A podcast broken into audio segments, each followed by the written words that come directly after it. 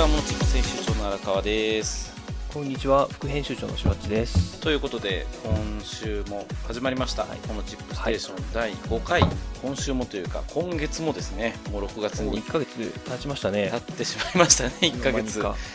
いやいいろいろとね、あのーいろいろスタートしたり、いろいろな連絡があったりとかっていう6月ですね。全国的にこう学校が再開したりとかしてね、急にちょっと日常が帰ってきたみたいな感じになってますけれども、ねまあ、半日ですけどね、うちの学校も。いやーそうですよ、うちも半日ですよ、本当に。大変、ちょっと今朝もバタバタしてね、しばしね しばし待たしちゃって大変申し訳なかったんですけれども、いやいやいや、まあまあはい。そんなこともありますよ。そんな。こともありますよ、本当に。どうですか、先週、5月最終、なんかやりましたか？先週というかね、はい、先月がいろんなことが起こりましたよね、はいはいはい5月って。はい起こりましたね。まあ、なかなか外出できなくなってしまったり、まあ、あとは補助金がどんどんどんどん出てきて、それで忙しくなってしまったりとかね。いやーこれはあれですか、報告はしていいんですか、ここでも、勝率的な話というかあ、いいですよ。あいいですか、ね、無事にあのお手伝いしていた持続化補助金も、すべて、今回はすべてですかね、通ったという形に。今回は全てです。そうですはい、今年、はい。もう2回採択されたんですけど、はい。全てが今のところ、えーうまくいっております。おかげさまで。そすごい。いやいやありがとうもはや補助金コンサルみたいになってますやん。すごいですねうですね、補助金ばっかりやってますからね。なんかよくわかんないですけど。ね。いやーでも本当に心強いというかねやっぱりなんかね餅は餅屋だなっていうのは本当に思うのでこう得意な人が得意なジャンルをやるっていうのっていいんじゃないかなと思うんですけれどもあの今回特にコロナ騒動で大変になったのはやっぱり料理人の方飲食店の方。そう大変ですね、飲食店の方、本当に。ですよね。なんかやっぱり日本人の胃袋がね急にこうなんていうのコロナが起きたから半分になるわけないじゃないですかそうですね。だ。から何かしら需要のシフトが起きてるっていう中でまあ今までこうお店で食べてたっていうことがまあちょっと難しくなったりとか遠慮されたりとかしてあの厳しくなってる、お友達の店とかもねね。結構あったりするので、えーそういうところに向けて何ができないかなっていうところが今回のチップステーマということになりますので、はい。ちょっとまた家庭な。いやいや、まあいいでしょう。まあいいですか。まあまあまあ、まあはい。紹介していければと思いますはい。はーいじゃあ、いつものやついきますいつものね。やつお願いしますはい。じゃあ、いきます。この番組はビジネスの講座を紹介するメディア、このチップスから生まれたポッドキャストです。毎週あなたのビジネスがちょっと良くなるチップスを紹介していきます。紹介したチップスは Web マガジンモノチップスでも紹介していますので、そちらもご覧ください。はいじゃあ今週もよろしくお願いしますはい、よろしくお願いします。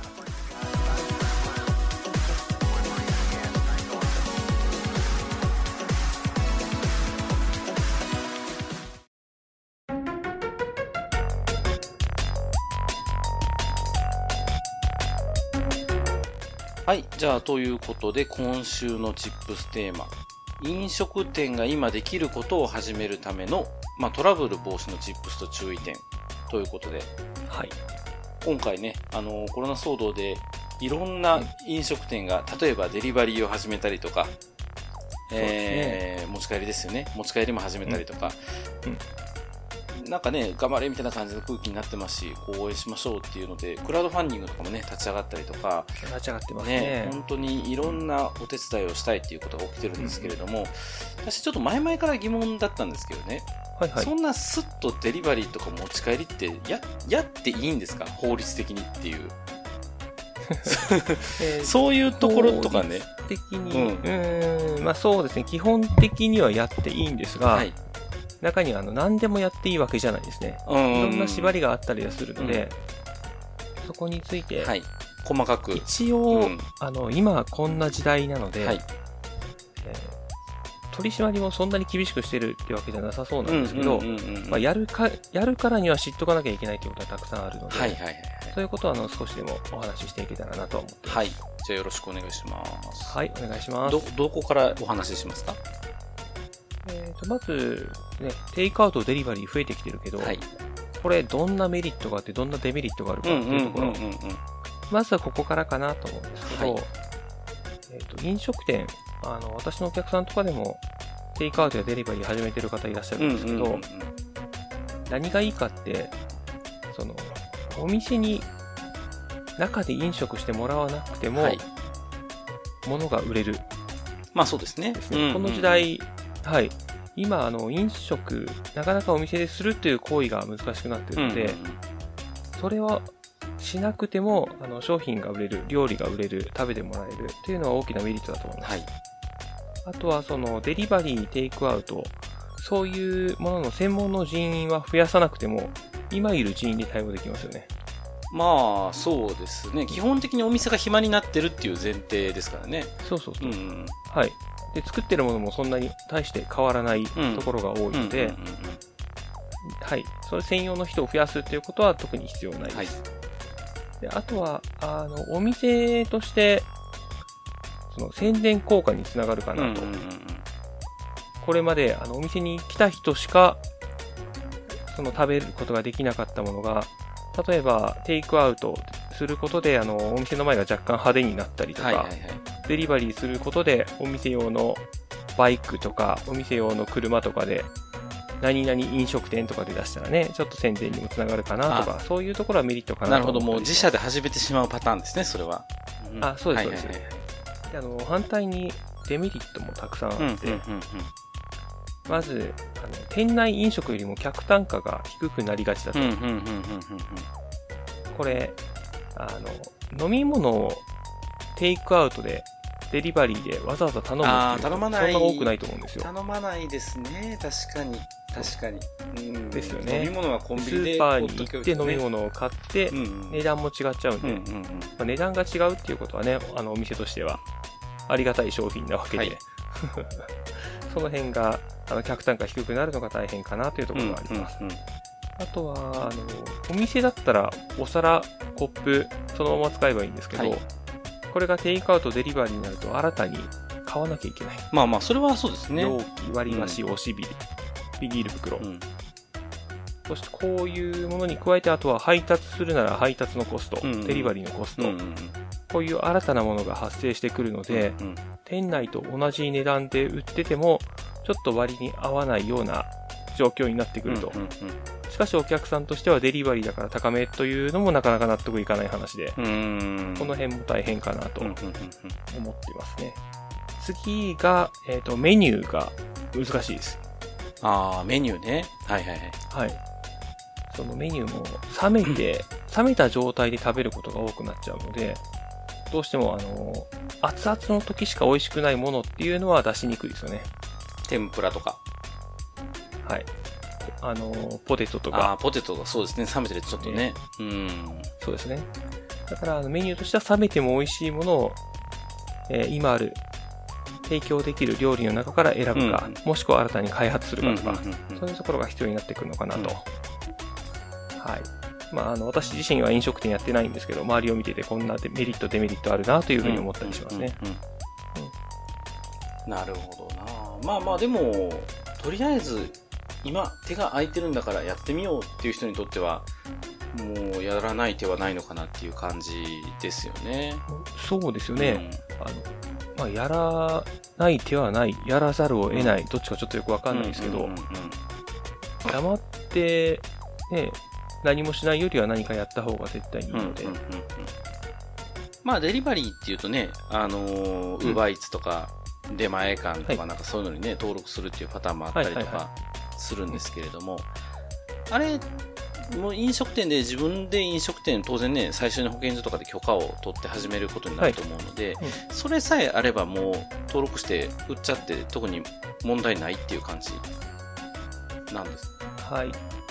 そうですね、あの、店頭で販売する場合、はいこれはあの飲食店営業許可で可能なんですけど、ああ、持ち帰りは店頭で売ってもいいんだ。はいはいはい。あそうですそうですあと出前も OK です。出前も OK。はいはいはい。はい。ただ通信販売しようとすると、惣菜製造業という許可が必要になったりします。通信販売っていうのは、はい。ネットでなんか売って送ったら、宅急便で送ったらみたいな感じ？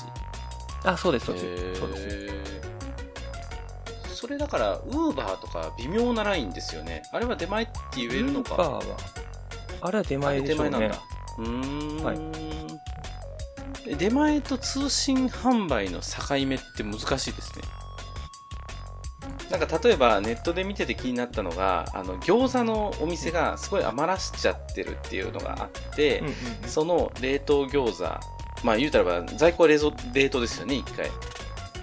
冷凍してるやつを、あのー安く売りますとかって言ってネットでバーッと売ったりとかっていうのをやってて、あ、それは応援してあげないといけないなと思うと同時に、それは自社で使うために仕入れてるんだったらいいけど、通販で売っちゃっていいのっていう。うん、難しいな。あの、通常副植物として供される煮物、佃煮を含む、焼き物、炒め物を含む、揚げ物、蒸し物、酢の物、または和え物を製造する営業を言う。あだから日持ちがするものですよね、基あ。は本的にいはいはい。はい。店頭販売する場合は飲食店営業の範疇。うーん。販売をして全国で売るのであれば、別途その惣菜等の許可っていうのが必要になってくるそうです、そうですと。。なるほど。それはすぐ取れるんですか？えー、1枚出したら OK とかそういう話ですそうそうう。そうそうそう。いや、あの、許可になるので、提出したものをはい保健所が審査します。なるほどなるほど。そういう意味では、あの、出して終わりではないですね。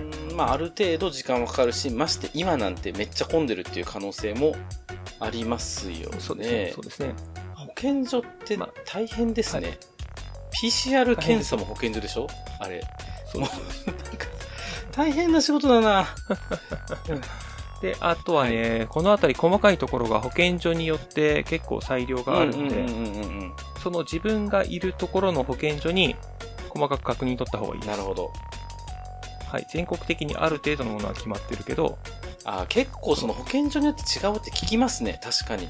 うんうん若干違うんですよ。で、当然だけど、その営業を開始するときに保健所の方とやり取りもしてるはずだから、絶対その、こういうことやりたいとかっていうときに、一言保健所に声かけとけっていうのは大事ですね。少なくとも。やっといた方がいいですね。うんそれでこれ、例えばさっきの冷凍餃子の話じゃないけど、冷凍だったらいいよって保健所が言ってくれたらいいし、ダメですよ言っ。てくれたらいいねダメですよって言ったら、ちゃんと出せばいいだけの話だし、多分、そうとはいえ、例えば資金繰りでもうこの1ヶ月以内にこれ半分ぐらいさばかないと潰れるとかっていう話になったら、うん絶対やらなきゃいけないことだから、そこに関しては、あの、保健所も絶対早く動いてくれると思うんですよ。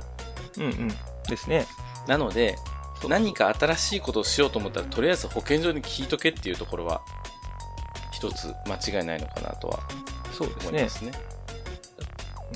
さっきのね、その、テイクアウトでその保健所粉々って、結局その、一番怖いのは食中毒だと思うんですけれども。あのね、この前もちょっと話してましたけど、なんか子供食堂でも食中毒が出ちゃったところがあるっていう、そうなんですよね。ねあれも大変ですよね、本当にあねその儲かってるわけじゃないのに、子供食堂なんて。もうほぼボランティアみたいなもんですよね、やってるのね。そうですね、もうほほぼほぼボランティあアで、東それに賛同した人たちが集まってっていう。東京三鷹。これ5月26日のニュースか。なるほどな。そうなんですよ。難しいなこれって。えーううん。そううちの近所でも子供食堂でお弁当配ってるところがあるんですけど、ものすごくあの注意してますね、食中毒だけは起こさないようにって。うんで、その食堂として料理を提供するのと、お弁当を提供するのは全然違うんだっていうのを身に染みて分かったっていうふうにおっしゃってました、その方実際にその、動かしてみてっていうことですね。んそうですそうですそれはその衛生管理的なところで怖いっていう。そうです、そうです。あの、大きくね、3つあるらしいんですよ。食中毒の対策の考えはいはいはい方として。はい。つけない、増やさない、やっつける。つけない？増増やさな、い？いやっつける。る。ほう。はい。どういうことですか？まず、つけない、はいえっとウイルス、細菌を食品につけない。はははは手を洗うとか、調理器具は用途別に使い分けるとかう、ーん。そういうことをして、まず、あの、食べ物にウイルスを付着させないうんうんうんというのが1点。は次が増やさない。冷蔵庫の温度とか冷凍庫の温度ちゃんと管理しましょうとかそういう話になってくるんですけど冷蔵庫は10度 C 以下。うんうんうん、冷凍庫はマイナス15度 C 以下。うん、うんうんそして調理後、あの、調理後ってやっぱり最近増えちゃうので、2時間以内に食べましょうとか、はいはいはいはいはい。そういう期間をあの自分のお店なりにある程度決めてお客さんに話をすると。あとは配達の時とかもやっぱり増えちゃうんで、最近増えちゃうので、あの温度管理は適切にしましょうとか、そんな話ですね。で、最後のやっつける。これは、あの、できるだけ加熱しましょう。最近ついてても加熱したらね、あの、最近死んじゃうので、加熱しましょう。そして調理した後は必ず消毒しましょうと。はい。つけない、増やさない、やっつける。ぜひ覚えておいてもらえればと思います。それどこの標語なんですか？これね、ある保健所が言ってたんですよ。あ、それいいなと思って。はい大事ですねつけない増やさないやっつけるはい。うーんまあね、ちゃんと考えているお店もたくさんあると思うんですけどね。もしこれから始めようとしたする方がいる場合、この辺は大事になってくると思います。でいざじゃあ、はいあってはならないけれども起きてしまったっていう時って、どういうことが取れるんですかね、食中毒食中毒起こってしまった。えーと、まずは報告でしょうね。んん隠してしまうと、もう一番問題になるので、うんはい。隠さずにまずは保健所に報告する。うんうんうんで、どう対応したらいいか相談するっていうところから始まるかなと思いますね。なんか保険とかでも対応できるやつありそうな気も PL とかで対応できるのかな？どうなんでしょうね。ああ、どうなんでしょうね。ちょっとすいません、その辺は詳しくないですけど、うんうんうんちょっとググってみよう。食中毒保険。食品営業賠償共済。共済があるんだ。うん。でもやっぱり PL 保険効くんだ。はいはいはいはいあ、そうなんだ。あくまでも損害賠償のリスクをカバーすることなので売上ダウン等のリスクは特約としてオプションでつけなければなりませんだからうんうん。あーでもやっぱあるんだうんへー PL 保険ってうちの会社も入ってるんですけど、まあ、うちは飲食じゃなくて物販ですけどね、はいはいはいはい。やっぱりこう何か言われた時のための対策あくまでも本当に保険的な保険なんですけれども、はいはい。あのうちの場合特になんかアパレル雑貨なので安いんですよすごくはい。なのであの、まあ、すごく安いので、えー PL 保険は検討された方がいいんじゃないかなっていう気はうんしますね、みんな入ってるものなのかな飲食店さんって。どうなんだろう。まあでも、怖いですもんね。何も保証なしだったら。うーん。もう一発で潰れちゃいますからね。でもなんかこう意外とねこう横のつながりで情報を持ってる人もいれば、なんか一匹狼的な店も結構いっぱいあるじゃないですか。ありますね。お客さんと喋るけどみたいな。同業とは喋んないみたいなの結構あったりするから、うんちょっと情報はそういうの入れた上で、うんあの必要だったら保険とかも検討しておいた方がいいのかもしれないかもしれないでですすねよ。ね。うんであのまあ食中毒らしいものが発生した場合、はい、まずあの病院でわかるじゃないですか。はいはいはいはい。そしてそこから保健所に連絡が行きますね。ああ、なるほどなで保るほど。健所からお店に連絡が行くので、うんうんうんうん。お店の方が先に情報をつかむということはほぼほぼないみたいです。まあでもそうか、なんかお腹痛いって言って夜病院行ったら、これ食中毒ですよって言われて、え、あれ食べたやつかな？これ食べたやつかな？って当たりますもんね。そうです、そうです。そういうもんですよね。そうそう。病院から、えー病院で聞き取り調査して、それから保健所に行くのかな？うん。で、保健所で細かく調査して、それからお店に連絡が入ると。うーん。まあ、そこで嘘をつかずに、あのちゃんと報告はしなきゃいけないなというところではあるみたいですね。なるほどな。リスクはゼロじゃないですもんね。どんだけ気をつけててもね。そうそう、まあねう、んしょうがないですよね。ね。うん。なるほど。わかりました。ちょっと後ろ向きな話が多くなっちゃったんですけれども、まあ、リスクはね、見ておかないといけないっていう上で、まあ、ちょっと攻めに転じようと思った時に、えー、なんかちょっとこの補助金使えるぞみたいなやつが出てきたっていう話を聞いたんですけど、はいはいはいはい。はい。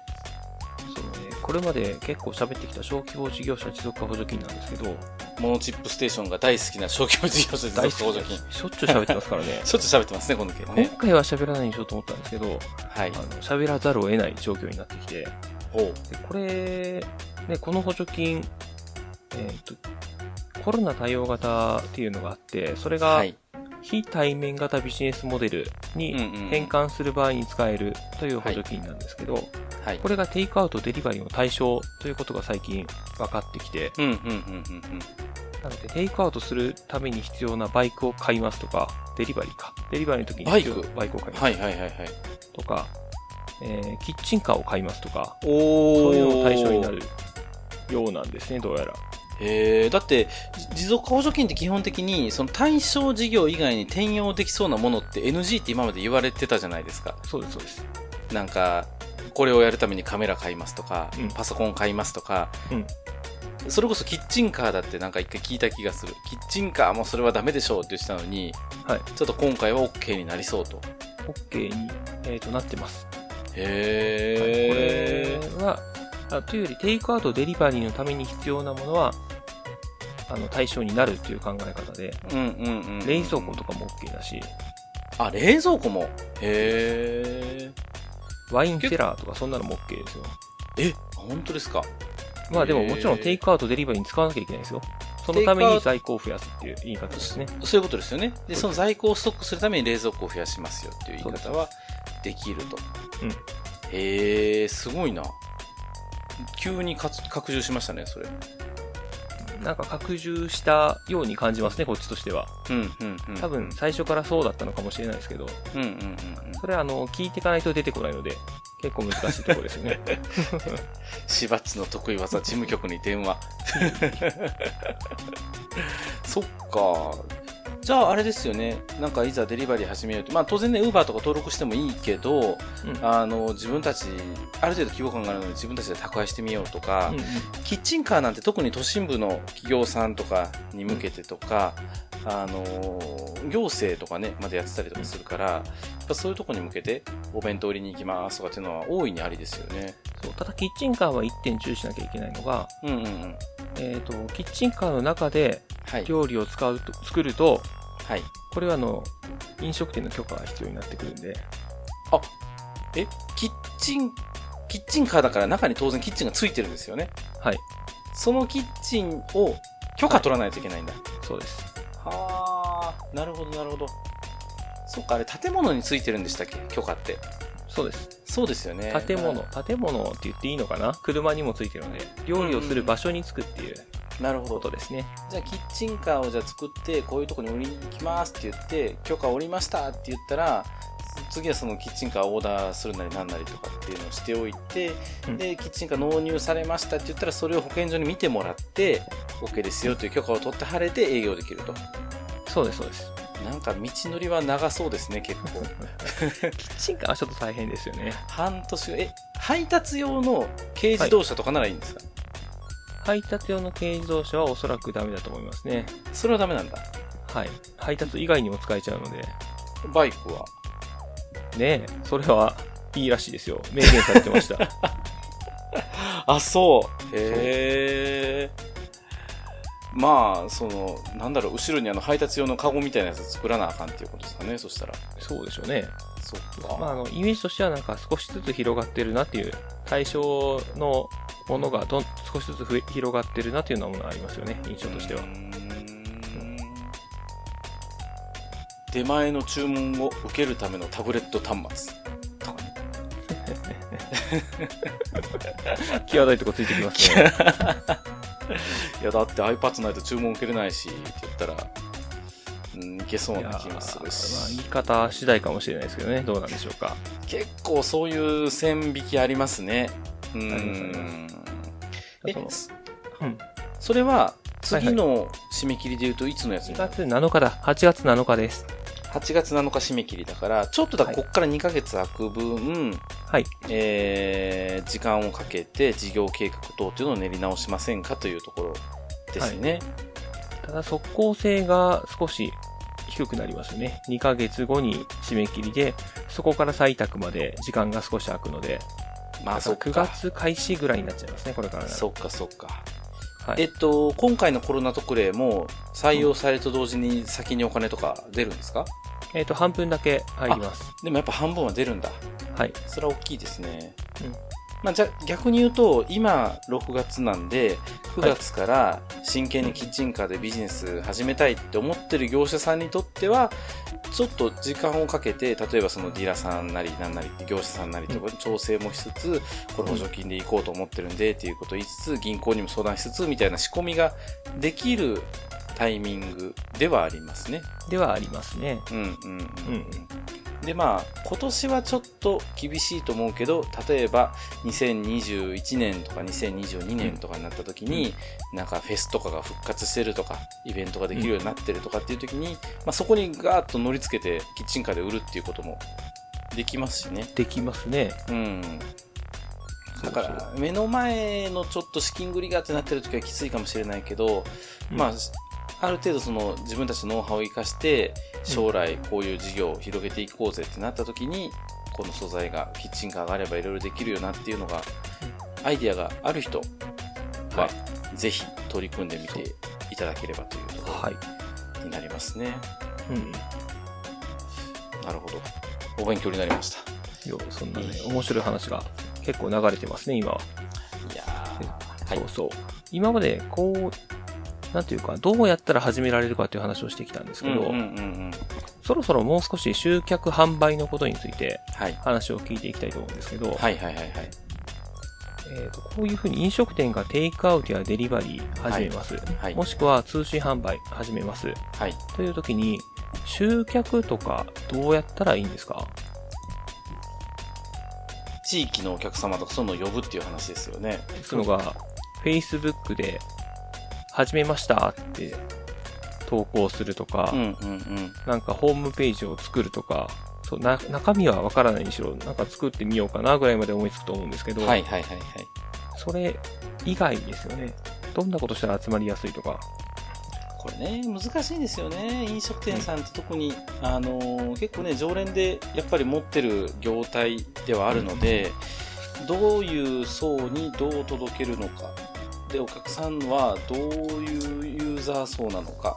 っていうところによって反則ツールってやっぱ変わってくるんで、あの、は一概に SNS やったらいいかっていうとそうでもないっていうところもあるんですよね。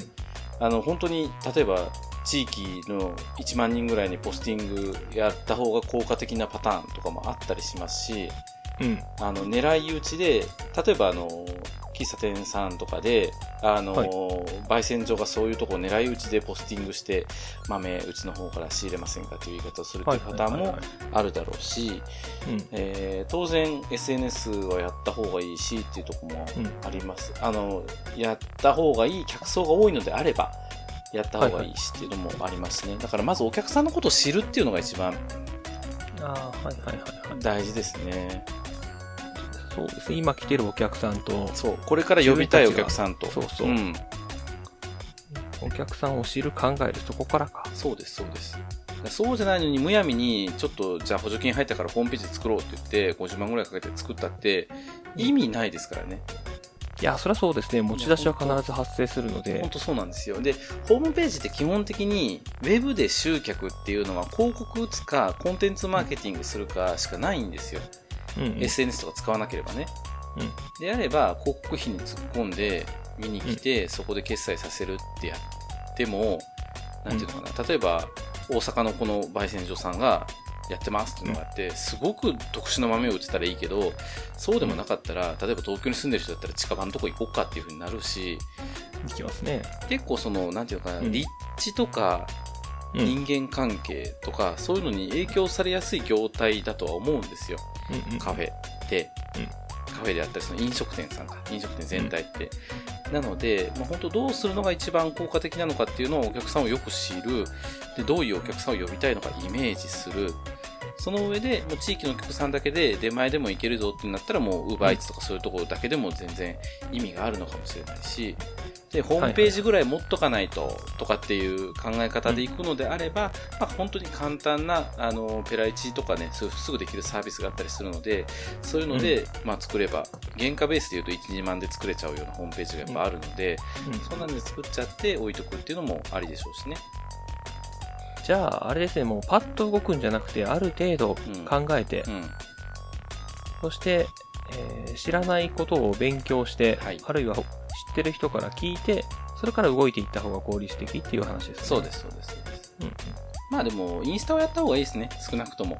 などう、どう行くにしても、あの、飲食店さんとの相性はめっちゃいいので、インスタだけは絶対すぐやったらいいんじゃないかなと思います。簡単だし。タそうですね。で、うあとはうまくいってるお店を真似する。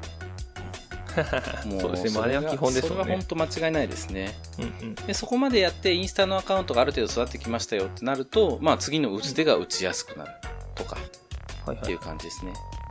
あ、じゃあインスタだけはもうすぐやれって話ですね。まあまあインスタをやってもいいんじゃないかなと思います。ううんん。で美味しそうな料理の写真を上げ続ける。そうそうそうそう。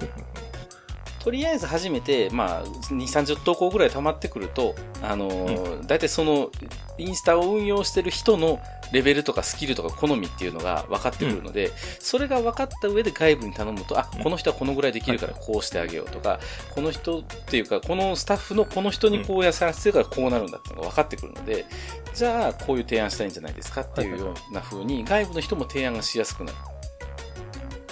うん。それは結構あるかな。はいただね、ウェブ屋さんは今結構、その補助金バブルだったりするから、何も考えずに、かっこいいデザイン作りますよって言って、100万ぐらいのところ安くしとくんで、みたいな感じのやつもあったりするから、いやー、いやーって感じですよ。そんな。なかなかうまくはいかない。そのホームページ作ったらバリバリ売れるとかそういう時代じゃないですよ、やっぱり。うん。いかに、その、お客さんとつながるかうん。ですよね。そのための。媒体として使える。ウェブっていうのを考えないといけないかなと思いますね。まあ、ウェブ屋さんの、えー、いい話は話半分で聞きましょうと。そんな話ですかね。ウェブ屋さんだけじゃなくて、例えばあのあれだ、ホットペッパーとか、なんかね、結構営業も多分来たりするでしょうし、うん、いろんなところが来ますけど、基本的に彼らが飯を食えてるっていうことは、彼らに利益が落ちるっていうことですから、何かしらの基本料があったりとかね。うん。まあ、あれだよな。パチンコ屋だってパチンコ屋が成り立ってるっていうことは必ず損してる人がいるっていうのと似てますけど。まあ、そんなことを言うとね、経済が回らないっちゃ回らないので、まあね。うん。で、打てる手は、今、あの、飲食店さんのためにって言って、いろんな業界も頑張ってたりするから、うんあの、打てる手はいろいろあると思います。うんただ、勉強は、ぜひ、やった方がいいかなとはそうですね。思いますね。はい。という感じでしょうかね。はい。あと、クラウドファンディングね、これだけはちょっと喋っとこうかな。クラファンって難しい。怖いですよね、あれうね。ーん。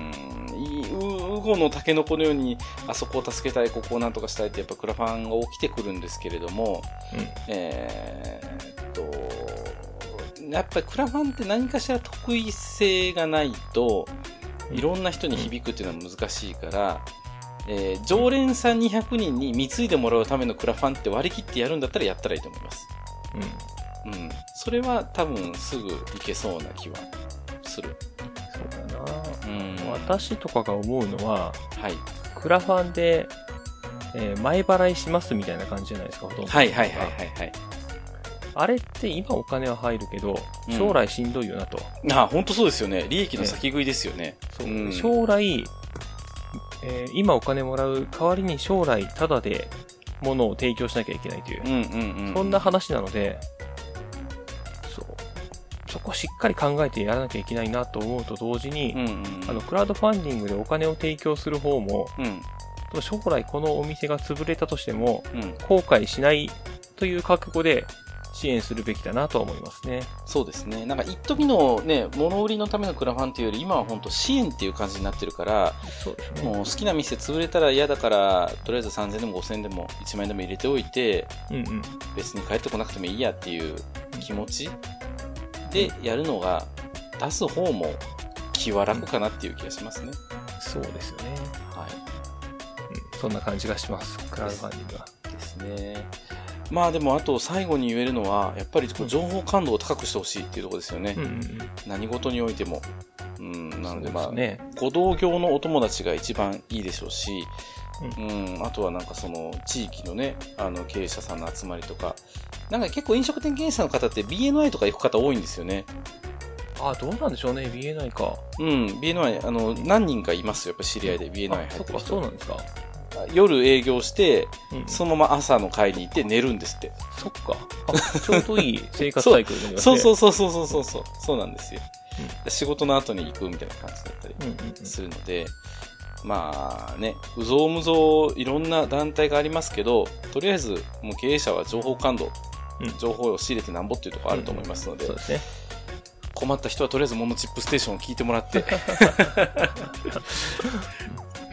そう言ってもらえるようにね、我々も頑張らないといけないかなと思いえーます、我々もね、本当頑張って実績残していかなきゃいけないんですけどね。そうですね。じゃあ、とりあえず今週のチップステーマはこんな感じで、飲食店の方が今できることと気をつけた方がいいことをチップスについてご紹介しました。はい。はい、好き勝手喋ってきました。た。はい。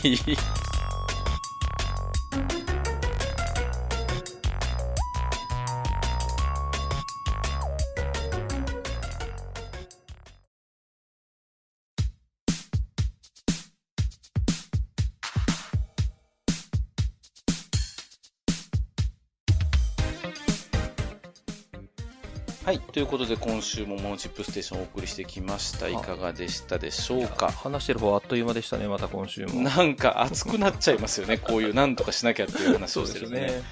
一気に盛り上がっちゃいましたけど、まあ本当にね、でも早く、あのーいろんなね、あの、形にみんなが適合して楽しい日常が送れればいいかなと思うんですけれども、そうですね。今回は、うんその飲食店とか食べ物を売るっていう話をしましたけど、今度はなんか物系でやってみたいですね。ああ、売物るっていう話。ななんかメーカーさんとかね、個人さん、まあでもいろいろあるけど、しばっち、あれ、ボードゲーム。ボードゲーム。ボードゲーム僕の。趣味じゃないですか。そうですよ。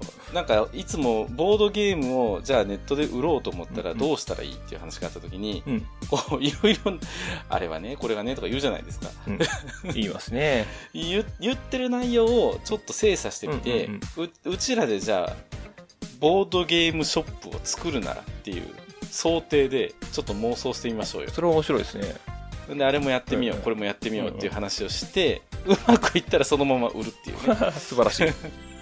いや、僕はね、否定的な意見はいくらでも出せますんで、それをぶち壊してください。ちょっと頑張って売る方向でいきましょう。はい。そんな感じで、ちょっとでもね、なんかそういう物販であったり、あの、新しい、あの、ビジネスのあり方について、情報提供していけたらと思ってますので、はいこれからも、モノチップステーションを聞いてみていただければと思います。ということで、今週もモノチップステーションをお送りしましたのは、えー、モノチップ編集長の荒川と、副編集長のしばっちです。はい、じゃあどうもありがとうございました。ありがとうございましたまたねバイバイまた来週。